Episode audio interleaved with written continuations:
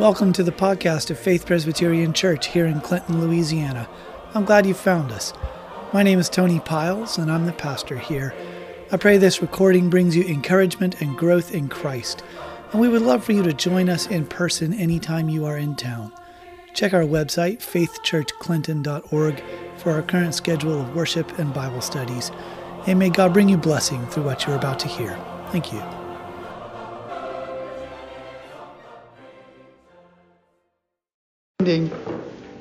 For the reading of the passage, our text this morning is Matthew 5, verses 1 and 2.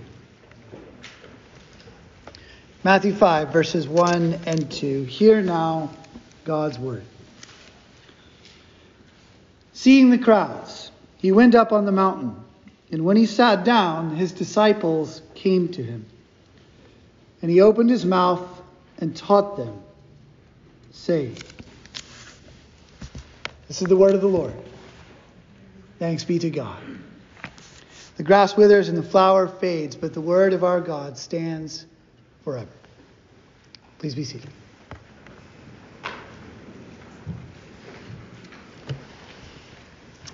Lord God, would you open our eyes this morning that we might behold wonderful things in your law? In Jesus' name. Amen. It's an odd place to stop, in a sense, but the Sermon on the Mount is, is one sermon, right? So if we start into chapter 5, we may as well go to the end of chapter 7. I'm not going to make you all stand up that long. But also, right, if we're going to take a shorter piece, perhaps we would start here but then we want to run all the way to the end of the Beatitudes in verse 11. But there's something here in these first two verses that set them apart. As something like a preface to the Sermon on the Mount. And so that's the question before us this morning. How does the preface to the Sermon on the Mount, these first two verses, offer controls for us? in how we interpret or how we make sense of what Jesus says over the next three chapters. So, with that in mind, let's dive in. Verses 1 and 2 of Matthew chapter 5. The first thing we see as Jesus sees the crowds is that Jesus teaches for the world. What he's about to say, Jesus speaks in the hearing of the crowds. Throughout his ministry, the, major- the majority of Jesus' teaching is public.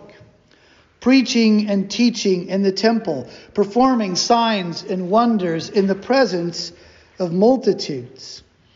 This is all the more true now that the Gospels have been written and then published abroad. We have four accounts like Matthew's, so that now even the things Jesus taught his disciples in private are published for all the world to read. Jesus taught for the world.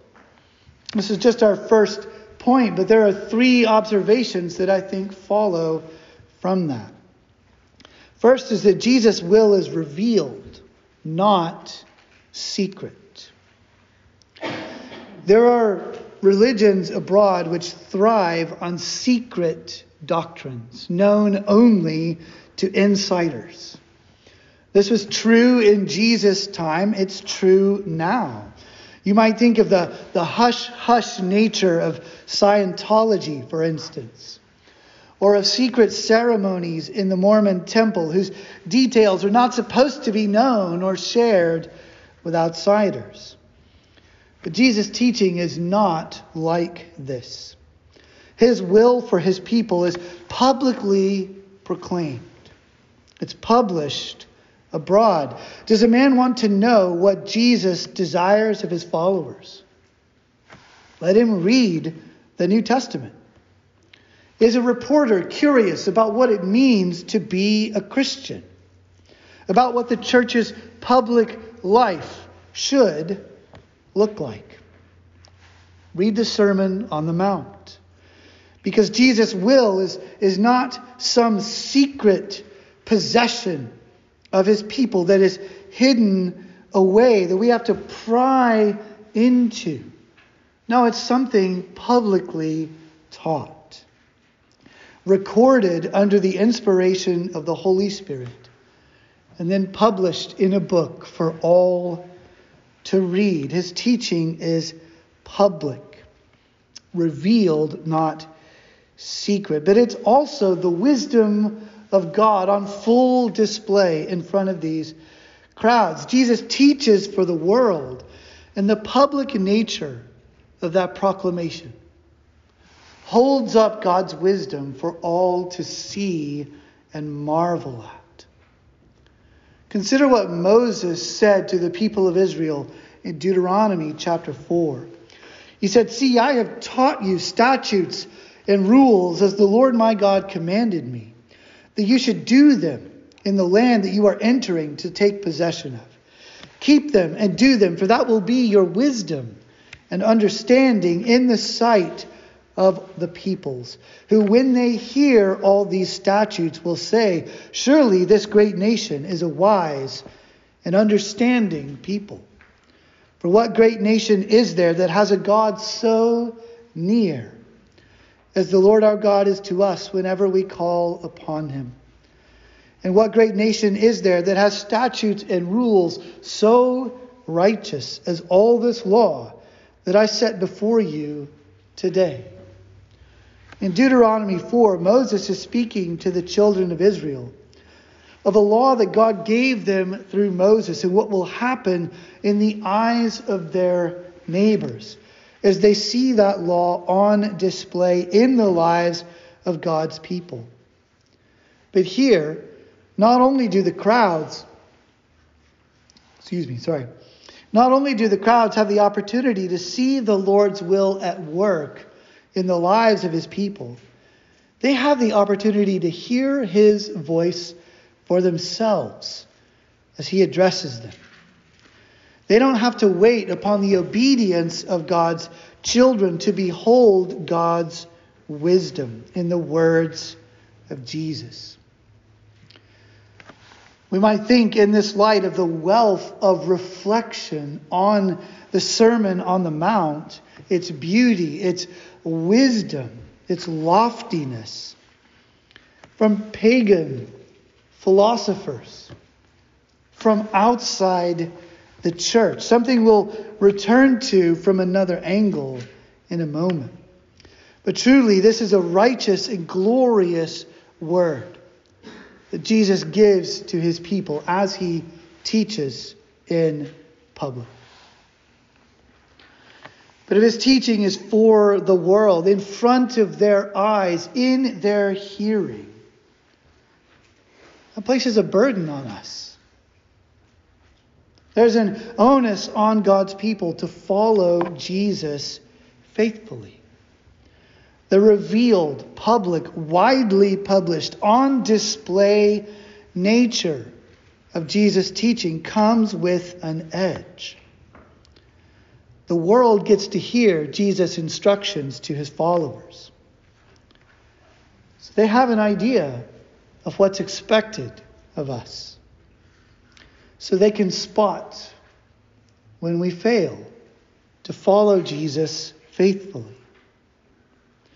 The same feature of Jesus' teaching that displays the wisdom of God can also often highlight our failures, our inadequacies, our deep deep need for His grace and forgiveness. Let this be an encouragement to us to be diligent in pursuing holiness, that we may bring glory and honor to the Lord with our lives. And when the public nature of that teaching shines a light on your failure. Remember that the same Jesus who taught publicly also welcomed his disciples and offered them grace and forgiveness. We'll have more to say on that in a moment, but hold those things together. It is so important. Jesus teaches for the world. But Jesus also teaches his disciples here.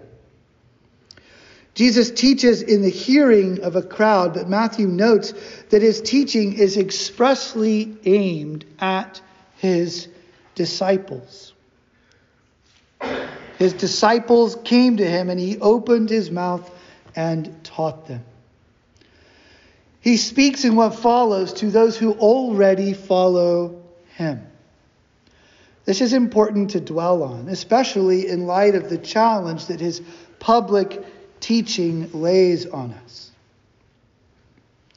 It follows from this, as we see this in these two verses, Jesus welcomes his followers.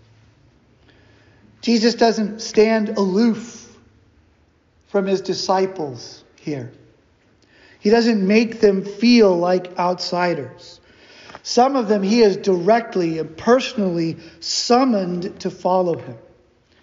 Others have been wooed by his ministry, called more subtly by the Holy Spirit. But as they gather around him here to listen to his voice, none of them are pushed away.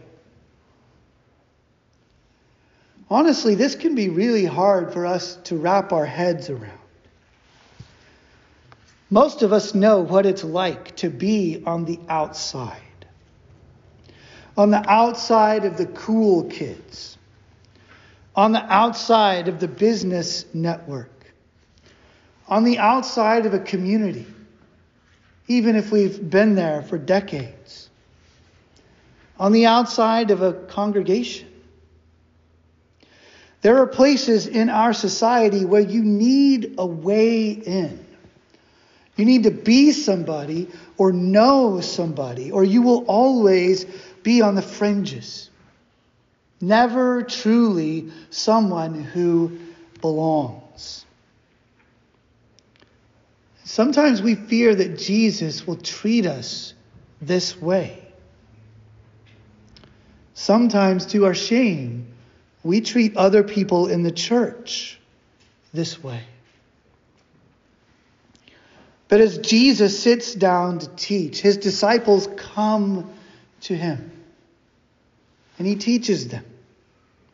There's no shuffling. There's no sorting at the door. No working out who gets in and who gets pushed to the cheap seats or shown their way out. Some people have even reflected on the topography of where Jesus may be at this moment and suggested that he's, he's chosen some kind of natural amphitheater to ensure that he can be heard by a larger crowd. However, that may be, the welcome we see here squares with what Jesus says expressly in John 6. He says in verse 37 of John chapter 6 All that the Father gives me will come to me. And whoever comes to me, I will never cast out.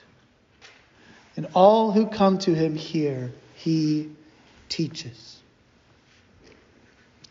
Jesus reveals his will for his people as he teaches his disciples. He doesn't just welcome them, he teaches them. We've already discussed from one angle the importance of this public nature of Jesus' teaching. It's, it's not secret, it's revealed. Though Jesus will share some things with the 12 that are only made known to the church broadly at a later time, he offers his teaching to all of his disciples. When they come to him on the mountainside, he does not send them away, but declares his will to them. He doesn't offer them different tiers of discipleship with a, a bronze plan for everyone, a silver plan for $24.99 a month, and a special platinum plan for his secret followers. And he doesn't leave us in the dark about what he desires from us, hoping we can figure it out on our own. He reveals his will to his people as he welcomes them all. And at this juncture, it's important to make note of a feature of Jesus' teaching that corresponds with Paul's letters and the way he writes to the churches. Because in teaching those who are already his followers in these next chapters, Jesus bids us to live in light of who we are. Not do certain things in order to become something we are not. As we ponder Jesus' teaching, we must remember this. He's not gatekeeping here. This is not the impossible freshman class in the selective program designed to weed out the students who can't cut it. This is Jesus speaking to those who already are his disciples, who have felt his call, have been brought to him by the Holy Spirit, who are being formed into his image. He is instructing us to live in light of who we are as his disciples. He's not laying down entrance requirements, prerequisites that we must first meet in order to enter Galilee University. Be who you are, not do this in order to become something you are not. Jesus teaches for the world. Jesus teaches his disciples. Jesus also teaches with authority. Many people seem to be impressed by the moral and ethical teaching of Jesus over these next three chapters. There are few who, when asked, would not have something positive to say about the Sermon on the Mount, even though they will probably follow that up with some snark about our ability or inability to live up to Jesus' demands. But these people often fail to pay attention. Because Jesus doesn't sit down on the mountainside and open his mouth to teach, offering some alternative way of looking at the world, or some suggestions to help you live a happy and fruitful life. We treat his teaching that way. We, we treat it like a buffet. I'll have the prime rib. I'll have the fresh rolls, extra potatoes and gravy, but no thank you to the green beans or the sweet potatoes. But two plates of dessert. Thank you very much. Jesus doesn't give us this option. As he opens his mouth, as he teaches with authority, he does not come with advice, but he commands our all. We've seen along the way several ways Matthew has crafted his telling us the story of Jesus to remind us of Moses, to remind us of Israel as they've made their way out of Egypt and into the promised land. Jesus now begins to teach, reminding us of Moses all the more as he sits down on the mountain and gives a new teaching. If we step back from the Gospel of Matthew as a whole, we actually find that he divides Jesus' teaching into five major chunks, reminding us of the five books of the law. But there's an interesting feature if we have that in our mind and we see what happens here. Jesus sits down on the mountain and he opens his mouth. He teaches. He doesn't go up to the mountain as God's secretary, inscribing the words of the Lord into stone and then bringing that back down to the people. He sits on the mountain not as an intermediary, but as one who speaks the words of God. Jesus does not have the authority of one who mediates someone else's teaching. Rather, he speaks with the authority of one who can proclaim his own law. We don't have here the words of a life coach. We don't have even the, the mediated words of another. We have God Himself speaking directly to His disciples and to us. We must take all that follows in that light with all the weight that that gives to what Jesus says. But that's also an encouragement to us. As we seek to follow what Jesus provides for us, that we might live well, that we might grow in grace, that we might walk in a way that looks like our Savior. That's going to look weird to the world. At different moments, that's going to look weak. That's going to look strange. It's going to look like we're just odd.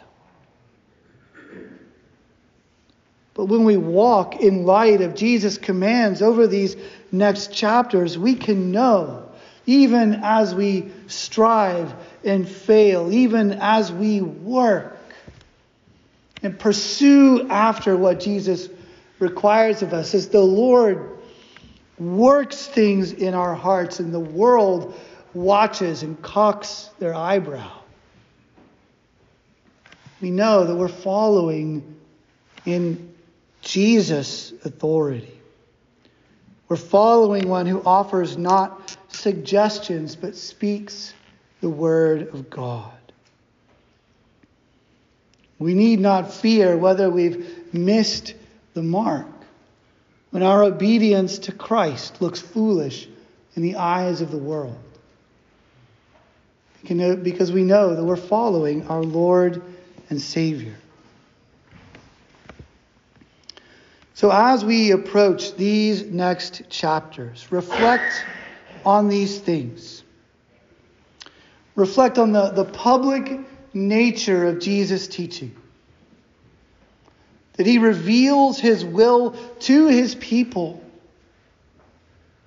in the sight of the world. That he bids us walk in obedience because of who he has made us to be that He would mold us more and more into the image of Himself. That He has made known, not kept secret, but made known to us what He would have us be, what He would have us do. That He has done that before the eyes of the world, that they might see His wisdom. That though they mock, yet they hear the voice of authority that gives these commands. And know that we may walk after him, free from the concern of what it would mean in the eyes of the world. Because we're walking after Jesus. Let us pray.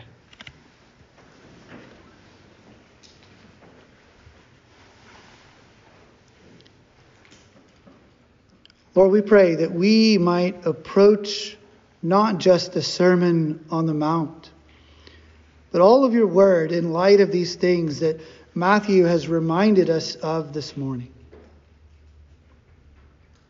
We thank you that you have revealed yourself to us, that you have made known your law to us, Your requirement of us is not a secret. That you have been pleased to give to us your word, to preserve it for us that we might possess in our own home, perhaps even in our own pocket, instant access. Lord, we confess that we often seek your will by other means. We pray that you would gently remind us of our unprecedented access to your word. Lord, we pray that you would give us boldness to walk in obedience, despising the shame that the world would heap upon us as we do so. We pray as we grow in obedience, as you work more and more in us, that we would come to look more and more like Jesus. That as we grow in grace, he would receive the honor and the glory. We ask all of these things in Jesus' precious name. Amen.